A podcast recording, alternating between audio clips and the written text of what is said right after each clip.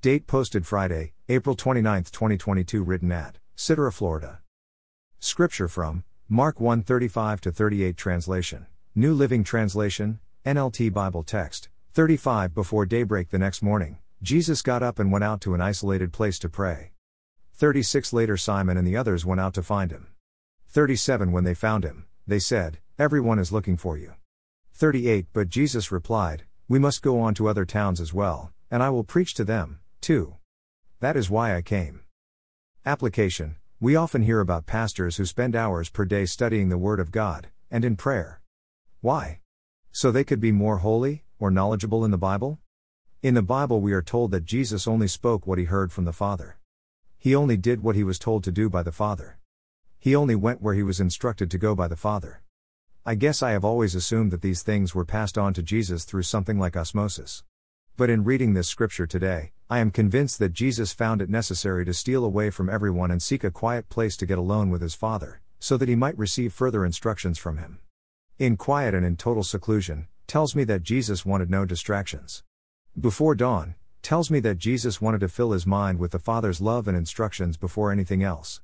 Now, if Christians are a mirror of their Savior here on earth, and we should be imitating his character, his habits, and obeying his commands, then I believe that we have clear instructions on how our morning should be prioritized. I had an older deacon tell me one time that it was not a matter of not having time in the mornings to dig into the Word of God and spend time in prayer, it was instead a matter of priority. Those stinging words have never left me. Instead, I have used them in teaching that my students try saying to God at the end of our day that spending time with Him that day was not a priority, versus giving all the normal excuses about their lack of time. It works, my friend. Seek to make your time with God a priority, and all else will fall into place. Now back to our story. Notice that Jesus received a change of plans from the Father, for the first thing that he told the disciples who came looking for him was that they would be moving on to the next town. This didn't settle too good with the disciples, because they quickly responded That's great that all men are seeking you, but everyone wants you here. Unfortunately, we will often find ourselves frazzled and fried if we listen to the wrong voices. Our priorities will get mixed up and we'll feel wiped out. Our ministry might even be done in. Our heart will be weighed down, instead of rejoicing that we are doing the Father's will. I have been in positions of church leadership where we had to dig in and keep the ministry going when a pastor leaves. It's always sad to see a good, hardworking pastor leave, who helped bring many to the Lord. But the church becomes so relaxed in watching them kill themselves out, that little ministry is performed by the members. Unless we do the Father's will and obey His commands, then our work will often falter to doing what sounds good, looks good, and feels good. But that's the world's way of doing things. Let's always strive to follow Christ and continually lift Him up in praise for all that He will accomplish from our efforts here on earth. Thy will be done, O Lord, even if it hurts us to see it differently to anything we could wish for. Blessings noted, Jesus reminded the disciples of why he came. Perhaps we need that reminder each day to help keep us acutely focused on the main thing. Prayer Lord Jesus, we are eternally thankful for all that you have modeled before us. Your word is a light unto my feet, so teach me to daily follow in your footsteps. It was important to you to spend time with the Father each day, and so must I make it a priority to spend time with you.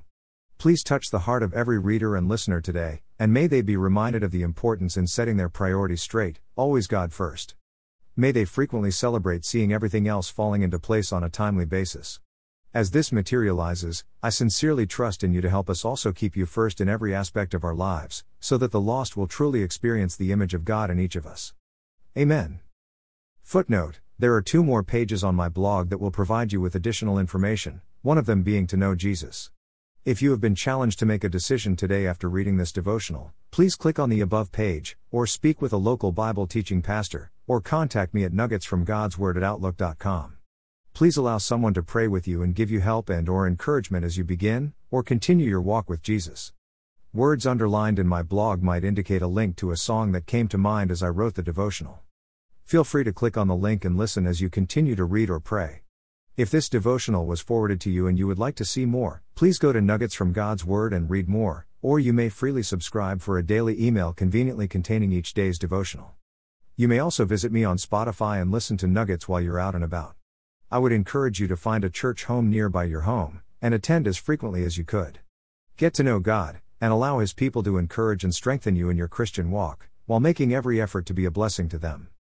God is at work among His people please consider growing in your faith, as you worship with fellow believers.